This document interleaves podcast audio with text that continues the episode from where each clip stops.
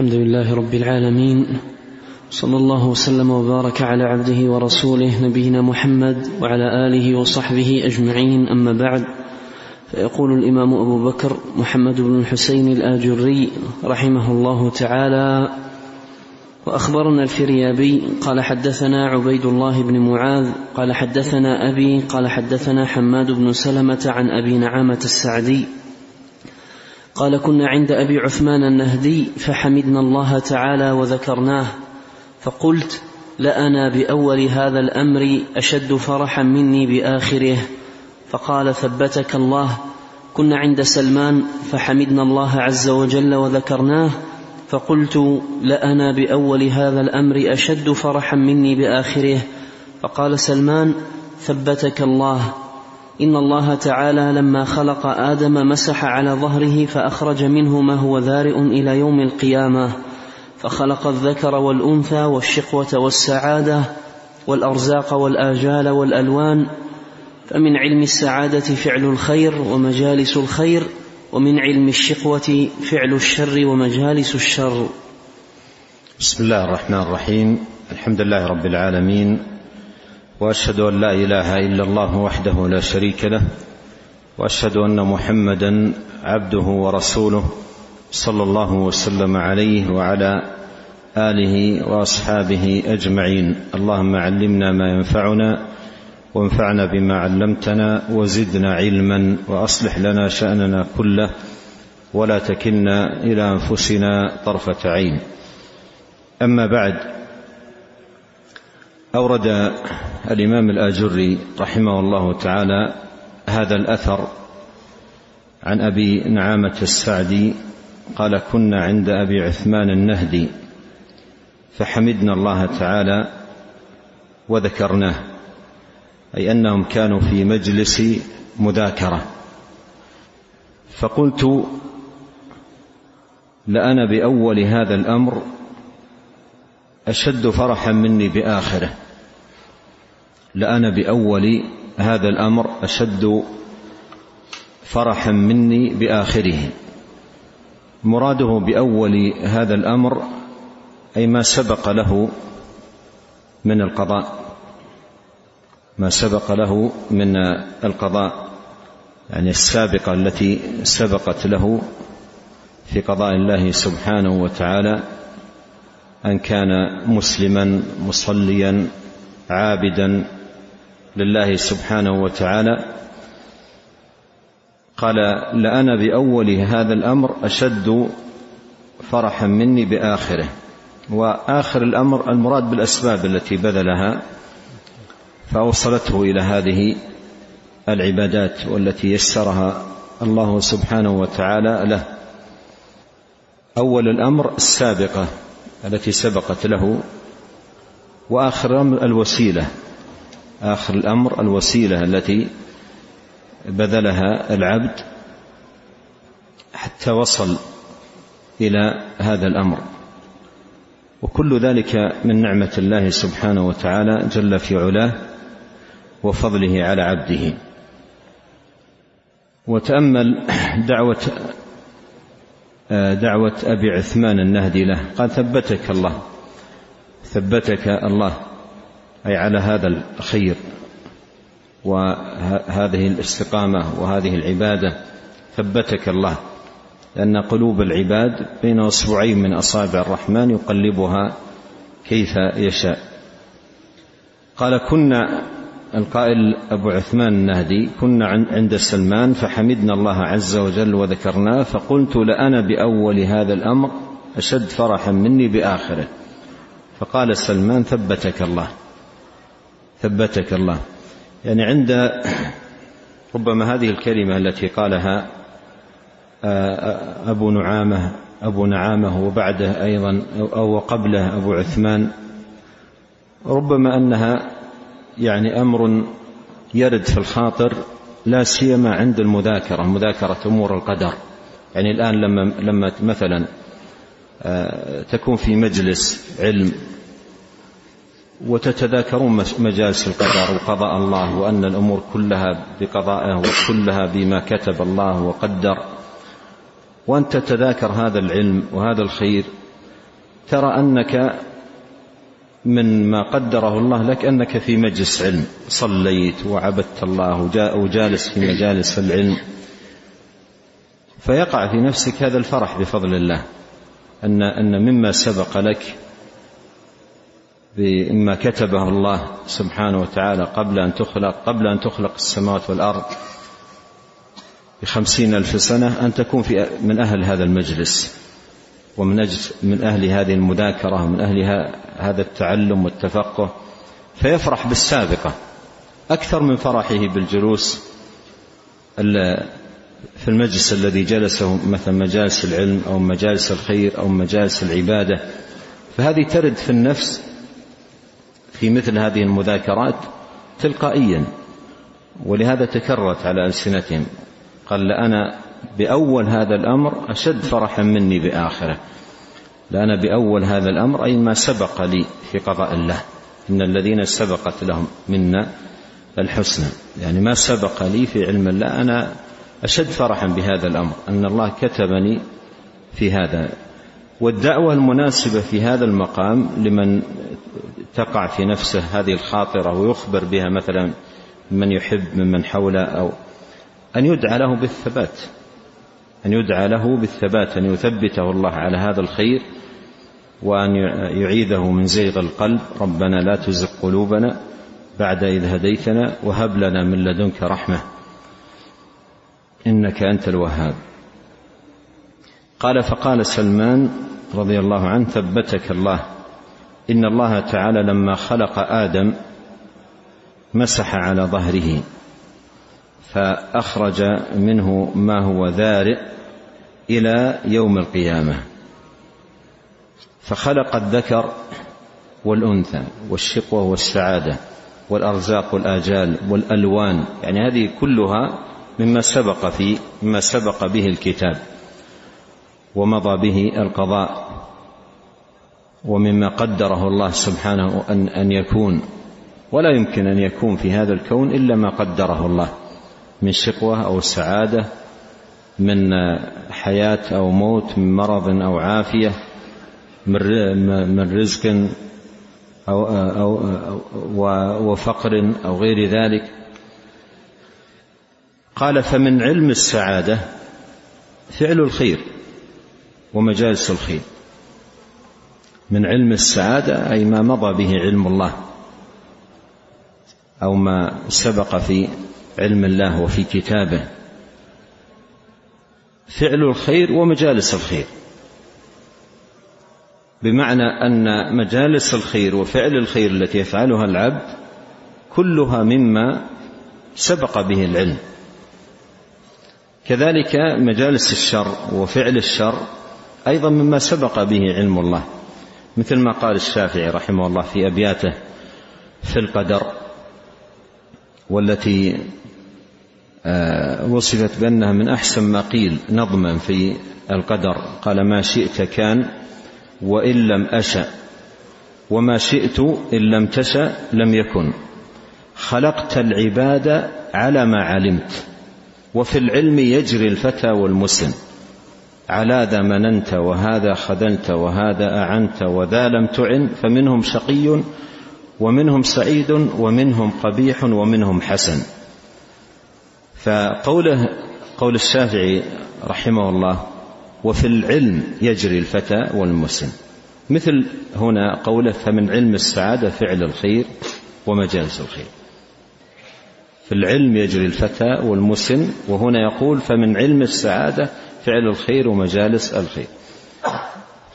فكل الناس كل العباد يجرون فيما يقومون به من أعمال خيرها وشرها صالحها وطالحها كله مما جرى كله كله جري منهم في ما علمه الله في الأزل وكتبه سبحانه وتعالى في اللوح المحفوظ وقدره وقضاه. والمؤلف الإمام الآجري رحمه الله تعالى ساق هذا الأثر من أجل ما فيه من دلالة على إثبات سلمان رضي الله عنه للقدر قدر الله سبحانه وتعالى السابق وهذا أيضا يتضمن الرد على القدرية نفاة القدر. نعم. قال رحمه الله تعالى وأخبرنا الفريابي قال حدثنا عبيد الله بن معاذ قال حدثنا المعتمر بن سليمان عن أبيه قال حدثنا أبو عثمان أنه سمع عبد الله رضي الله عنه أو سلمان ولا أراه إلا سلمان. قال إن الله خمر طينة آدم عليه السلام أربعين ليلة أو أربعين يوما ثم ضرب بيديه فيه فخرج كل طيب في يمينه وكل خبيث في يده الأخرى ثم خلط بينهما. قال فمن, فمن ثم يخرج الحي من الميت والميت من الحي أو كما قال. قال وأخبرنا الفريابي قال حدثنا أبو مروان عبد الملك بن حبيب المصيصي قال حدثنا أبو إسحاق الفزاري عن سليمان التميمي عن أبي عثمان النهدي عن سلمان رضي الله عنه قال إن الله خمر طينة آدم عليه السلام أربعين يوما أو أربعين ليلة فذكر الحديث فقال فيه عن سلمان وحده. ثم أورد هذا الأثر وهو خبر آخر عن سلمان في إثبات القدر. عن سلمان رضي الله عنه في إثبات القدر السابق يرويه عنه أبو عثمان وهو النهدي تقدم معنا في الأثر الذي قبله. آه قال هنا في هذه الرواية شك قال أنه سمع عبد الله أو سمع سلمان ولا أراه إلا سلمان. وفي الطريق الأخرى التي بعده بدون الشك. قال عن أبي عثمان النهدي عن سلمان. وهو أثر موقوف على سلمان رضي الله عنه وأرضاه. وفيه إثبات القدر. قال إن الله خمر طينة آدم عليه السلام أربعين ليلة أو أربعين يوما. أربعين ليلة أو أربعين يوما. يعني بعد أن والله عز وجل خلق آدم ليس من جانب واحد من الأرض وإنما من جهات الأرض. ولهذا كما جاء في الحديث الآخر صار منهم الأحمر والأسود و فخمر طينة آدم يعني عجن التراب بالماء وبقي ذلك على هذه الحال أربعين يوما. أربعين يوما. وهذا أيضا يدل على معنى من معاني اسم الله الرفيق. معنى من معاني اسم الله الرفيق سبحانه وتعالى الرفق. في الأمور والتأني في وإلا هو قادر على أن يكون هذا الأمر في لحظة واحدة كن فيكون. إنما أمره إذا أراد شيئا أن يقول له كن فيكون. فخمر طينة آدم عليه, عليه السلام أربعين ليلة أو أربعين يوما ثم ضرب بيده فيه أي في هذا الطين المخمر تلك المدة فخرج كل طيب في يمينه وكل خبيث في يده الأخرى. يعني قبض قبضتين مثل ما تقدم في خبر أبو بكر المتقدم. فخرج كل طيب في يمينه وكل خبيث في يده الأخرى. ثم خلط بينهم. ثم خلط بينهم. يعني بين هؤلاء ميز اولا بين الطيب والخبيث الطيب في يمينه والخبيث في يده الأخرى ثم خلط بينه. قال فمن ثم يخرج الحي يعني بالتوالد بالتوالد في الذرية لأنه خلق بين فأصبح التوالد يعني تجد مثلا أحد الصلحاء يخرج من منه مثلا كافر بالله ملحد مثلا. وتجد مثل رجل الكافر يخرج منه رجل من خير الناس وأفضلهم. والله سبحانه وتعالى يعني ضرب في ذلك أمثلة في كتابه فيما يتعلق بالأنبياء صفوة الخلق. يعني مثلا إبراهيم ولد من رجل كافر ونوح ابنه بقي ابن مات على الكفر بالله سبحانه وتعالى.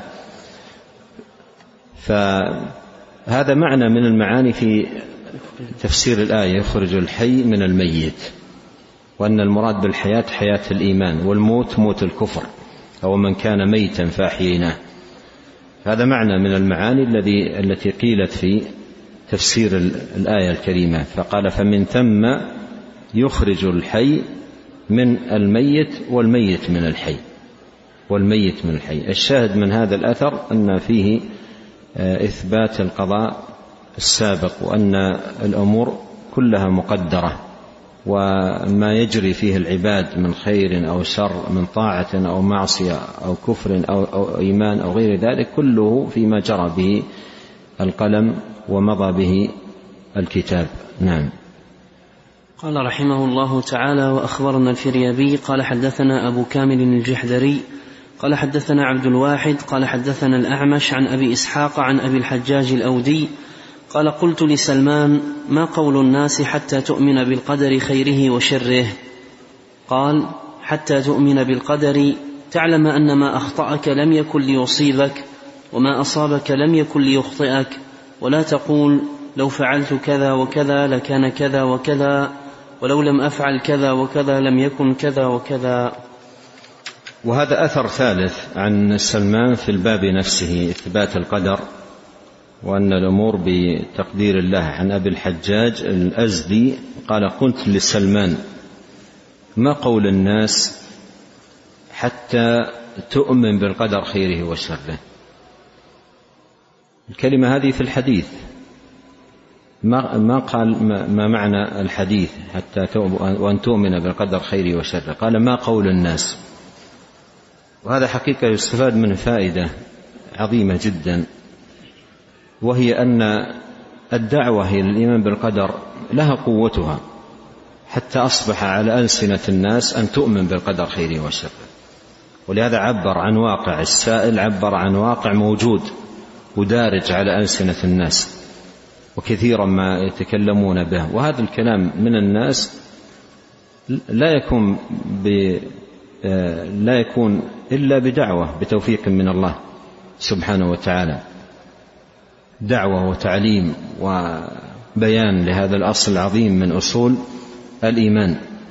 قال ما قول الناس حتى تؤمن بالقدر خير وشر هذه الكلمة التي تتكرر على ألسنة الناس. قال أي سلمان حتى تؤمن بالقدر حتى تؤمن بالقدر يعني حتى تكون مؤمنا بالقدر. وهنا أتى من قول الناس بآخره الذي هو الأصل الإيمان بالقدر. يعني في كل شيء يقول حتى تؤمن بالقدر. بمعنى أن أصبح عندهم عقيدة ثابتة أنه لا ينفع شيء من أعمال العبد إلا بإيمانه بالقدر. فحذف الأول لأن أشياء كثيرة جدا مما يقول الناس وأبقى الثاني الذي هو الأصل حتى تؤمن بالقدر. فالناس في كل شيء يقول حتى تؤمن بالقدر يعني ما ينفعك شيء إلا إذا كنت مؤمن بالقدر. أي عمل من الأعمال لا تنتفع به إلا إذا كنت مؤمنا بقدر الله وأن الأمور بتقدير الله سبحانه وتعالى. فقال له سلمان حتى تؤمن بالقدر أي حتى تكون مؤمنا بقدر الله عز وجل. تعلم أن ما أخطأك لم يكن ليصيبك وما أصابك لم يكن ليخطئك. القدر أن تعلم أن أن أن ما أصابك لم يكن ليخطئك وأن ما أخطأك لم يكن ليصيبك. أمور آه، أمور مقدرة. وهذا أيضا يستفاد من أن عقيدة الإيمان بالقدر ينبغي أن تكون مصاحبة لك في كل الوقت. أن تكون مصاحبة للمسلم في كل وقت. هذه عقيدة. لا بد أن تكون مصاحبة المرء ولهذا الإنسان يفاجأ في هذه الحياة بعض المصائب بعض الأمور بعض ال... فتكون هذه العقيدة معه.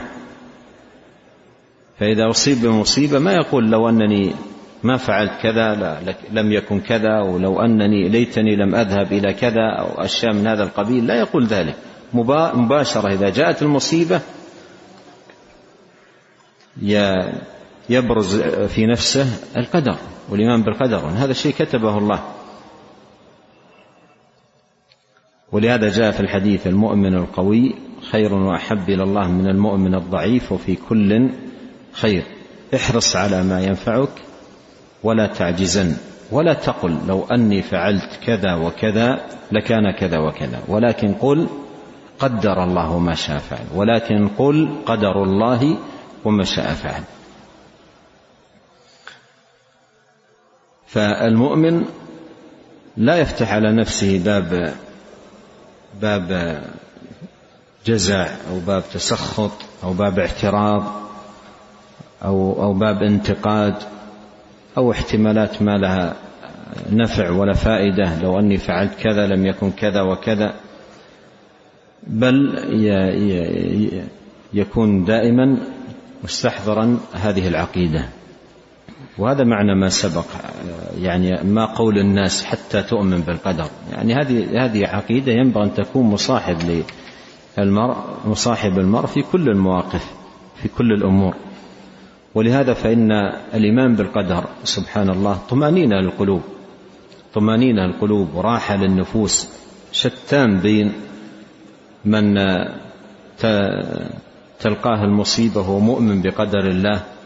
فيطمئن ويرضى ويسلم ويعلم أن ما أصاب لم يكن ليخطئه. ولهذا يذكرون في ال ال قصص بعض بعض الكفار قديما كانوا يرحلون بالإبل مر ببادية مر ببادية. فتعجب من من من حالهم. يعني كانوا في خيام منصوبة وأغنام وأمور مرتبة على ما يحبون. فلما مر بهم جاءت عاصفة شديدة واقتلعت الخيام وأصبحوا في مصاب عظيم. قال فما زادوا على أن قالوا قضاء وقدر قالوا قضاء وقدر وبقوا مطمئنين. بينما من لا يؤمن بالقضاء والقدر كم يلحقه من أمور وأمور لكن المؤمن يؤمن بالقضاء والقدر في المصاب ويرجو موعود الله للصابرين للراضين بقدر الله. وبشر الصابرين الذين إذا أصابتهم مصيبة قالوا إنا لله وإنا إليه راجعون. أولئك عليهم صلوات من ربهم ورحمة وأولئك هم المفلحون. المؤمن يرجو أولئك هم المهتدون. المؤمن يرجو ما عند الله سبحانه وتعالى ويطمع فيما عند الله عز وجل. ولهذا هذه العقيدة المباركة العظيمة ينبغي أن تكون مصاحبة للمسلم محاضرة معه في كل المواقف وفي جميع الأحوال. الشاهد أن هذا الأثر فيه إثبات القدر عن سلمان رضي الله عنه وأرضاه. نعم.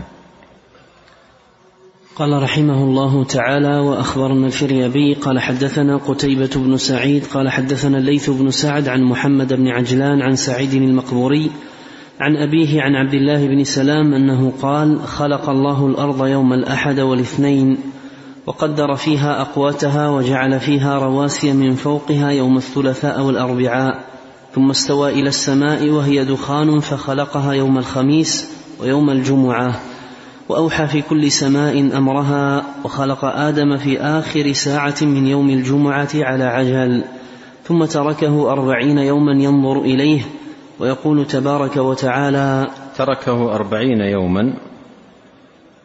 يعني نظير ما تقدم في ذكر الأربعين في, في الأثر السابق. نعم. ويقول تبارك وتعالى فتبارك الله أحسن الخالقين. ثم نفخ فيه من روحه فلما دخل في بعضه الروح ذهب ليجلس فقال الله تعالى خلق الإنسان من عجل. فلما تتابع فيه الروح عطس فقال, فقال الله تعالى قل الحمد لله فقال الحمد لله فقال الله تعالى رحمك ربك ثم قال له اذهب إلى أهل ذلك المجلس من الملائكة فسلم عليهم ففعل فقال هذه تحيتك وتحية ذريتك ثم مسح ظهره بيديه فأخرج فيهما من هو خالق من ذريته إلى أن تقوم الساعة.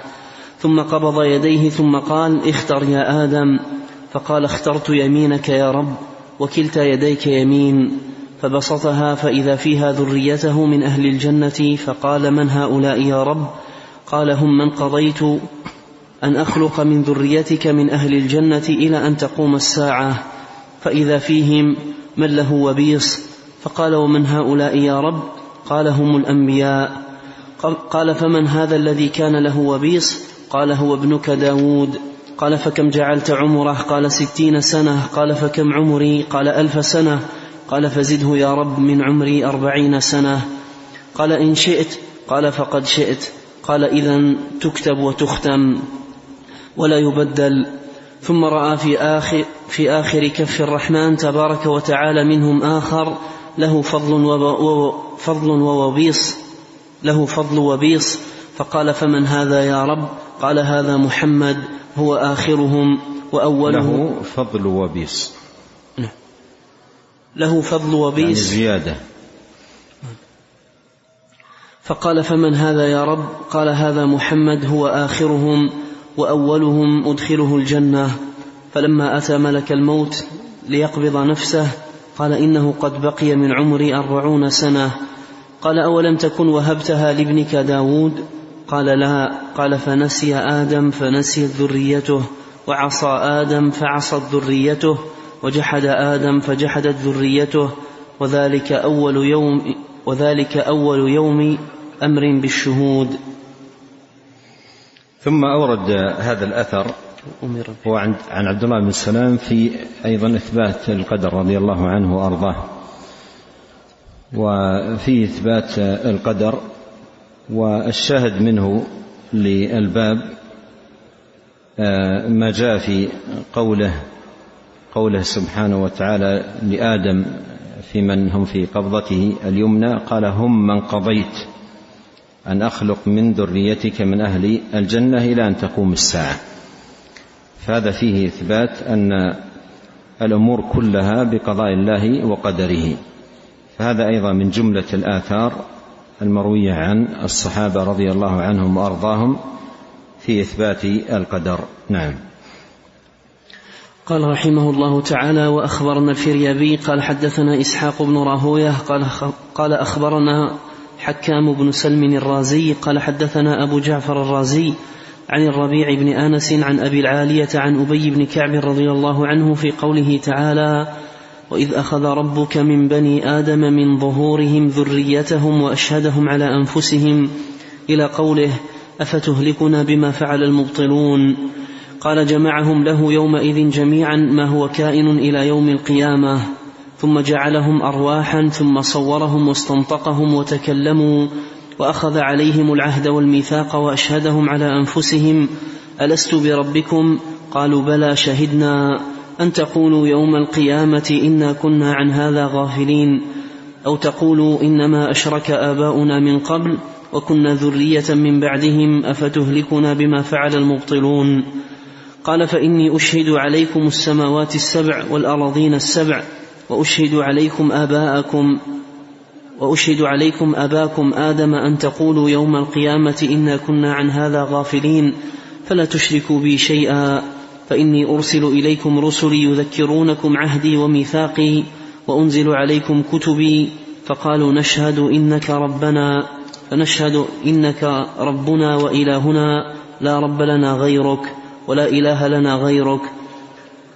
ورفع لهم أبوهم آدم فنظر إليهم فرأى فيهم الغني والفقير وحسن الصورة ودون ذلك فقال يا رب لو شئت سويت بين عبادك فقال إني أحب أن أشكر. ورأى فيهم الأنبياء مثل السرج وخصوا بميثاق آخر في الرسالة والنبوة فذلك قوله تعالى وإذ أخذنا من النبيين ميثاقهم ومنك ومن نوح الآية وهو قوله فأقم وجهك للدين حنيفا فطرة الله التي فطر الناس عليها لا تبديل لخلق الله وذلك قوله هذا نذير من النذر الأولى. وهو قوله تعالى وما وجدنا لأكثرهم من عهد وإن وجدنا أكثرهم لفاسقين وهو قوله تعالى ثم بعثنا من بعده رسلا إلى قومهم فجاءوهم بالبينات فما كانوا ليؤمنوا بما كذبوا به من قبل فكان في علمه تعالى يوم اقر به من يكذب به ومن يصدق به فكان روح عيسى بن مريم عليه السلام في تلك الأرواح التي أخذ علي التي أخذ عليها العهد والميثاق في زمن آدم عليه السلام فأرسل ذلك الروح إلى مريم عليها السلام حين انتبذت من أهلها مكانا شرقيا فاتخذت من دونهم حجابا فأرسلنا إليها روحنا فتمثل لها بشرا سويا إلى قوله وكان أمرا مقضيا فحملت. قال فحملت التي خاطبها وهو روح عيسى عليه السلام. قال إسحاق قال حكام وحدثنا أبو جعفر الرازي عن الربيع عن أبي العالية عن أبي بن كعب رضي الله عنه قال دخل من فيها. قال أخبرنا نعم نعم. آه هنا أيضا هذا الأثر أورده رحمه الله تعالى وهو عن أبي بن كعب رضي الله عنه في تفسير الآية الكريمة وإذ أخذ ربك من بني آدم من ظهورهم ذريتهم وأشهدهم على أنفسهم. وساقه رحمه الله تعالى لما فيه من إثبات القدر. ومن ذلك ما جاء في هذا الأثر فكان في علمه يوم أقروا به من يكذب به ومن يصدق. يعني مثل ما مر في الأثر السابق فمن علمه فمن علم السعادة آه، فعل الخير ومجالس الخير. فالأمور كلها إنما تقع بما آه، جرى به الكتاب و آه، ما مضى به القدر قدر الله سبحانه وتعالى على العباد. لكن الأثر في إسناده ضعف وأيضا في متنه نكارة وغرابة كما بين ذلك ابن كثير وقال وكأنه من ما يروى عن بني إسرائيل. ومن النكارة التي في المتن آه، أن عد الروح في فأرسلنا إليها روحنا. الروح عدها أي من تلك الأرواح التي خلقها الله والذي دلت عليه النصوص وتشهد له الأدلة أن المراد بالروح جبريل عليه السلام وأنه تمثل لها بشرا سويا كما هو ظاهر دلالة القرآن في سورة مريم. تمثل لها بشرا سويا وخاطبها عليه السلام وتعوذت في أول الأمر منه وأخبرها أنه رسول من رب العالمين يهب لها غلاما زكيا. فالروح هو جبريل عليه السلام. فالحاصل أن المتن فيه غرابة ونكارة والإسناد أيضا آه، ضعيف. وبهذا نكتفي ونسأل الله الكريم رب العرش العظيم أن ينفعنا أجمعين بما علمنا وأن يزيدنا علما وأن يصلح لنا شأننا كله وأن لا يكلنا إلى أنفسنا طرفة عين وأن يغفر لنا ولوالدينا ولمشايخنا وولاة أمرنا وللمسلمين والمسلمات والمؤمنين والمؤمنات الأحياء منهم والأموات. اللهم اقسم لنا من خشيتك ما يحول بيننا وبين معاصيك ومن طاعتك ما تبلغنا به جنتك ومن اليقين ما تهون به علينا مصائب الدنيا. اللهم متعنا بأسماعنا وأبصارنا وقوتنا ما احييتنا واجعله الوارث منا واجعل ثأرنا على من ظلمنا وانصرنا على من عادانا ولا تجعل مصيبتنا في ديننا ولا تجعل الدنيا أكبر همنا ولا مبلغ علمنا ولا تسلط علينا من لا يرحمنا. سبحانك اللهم وبحمدك أشهد أن لا إله إلا أنت أستغفرك وأتوب إليك. اللهم صل وسلم على عبدك ورسولك نبينا محمد وآله وصحبه. جزاكم الله خيرا.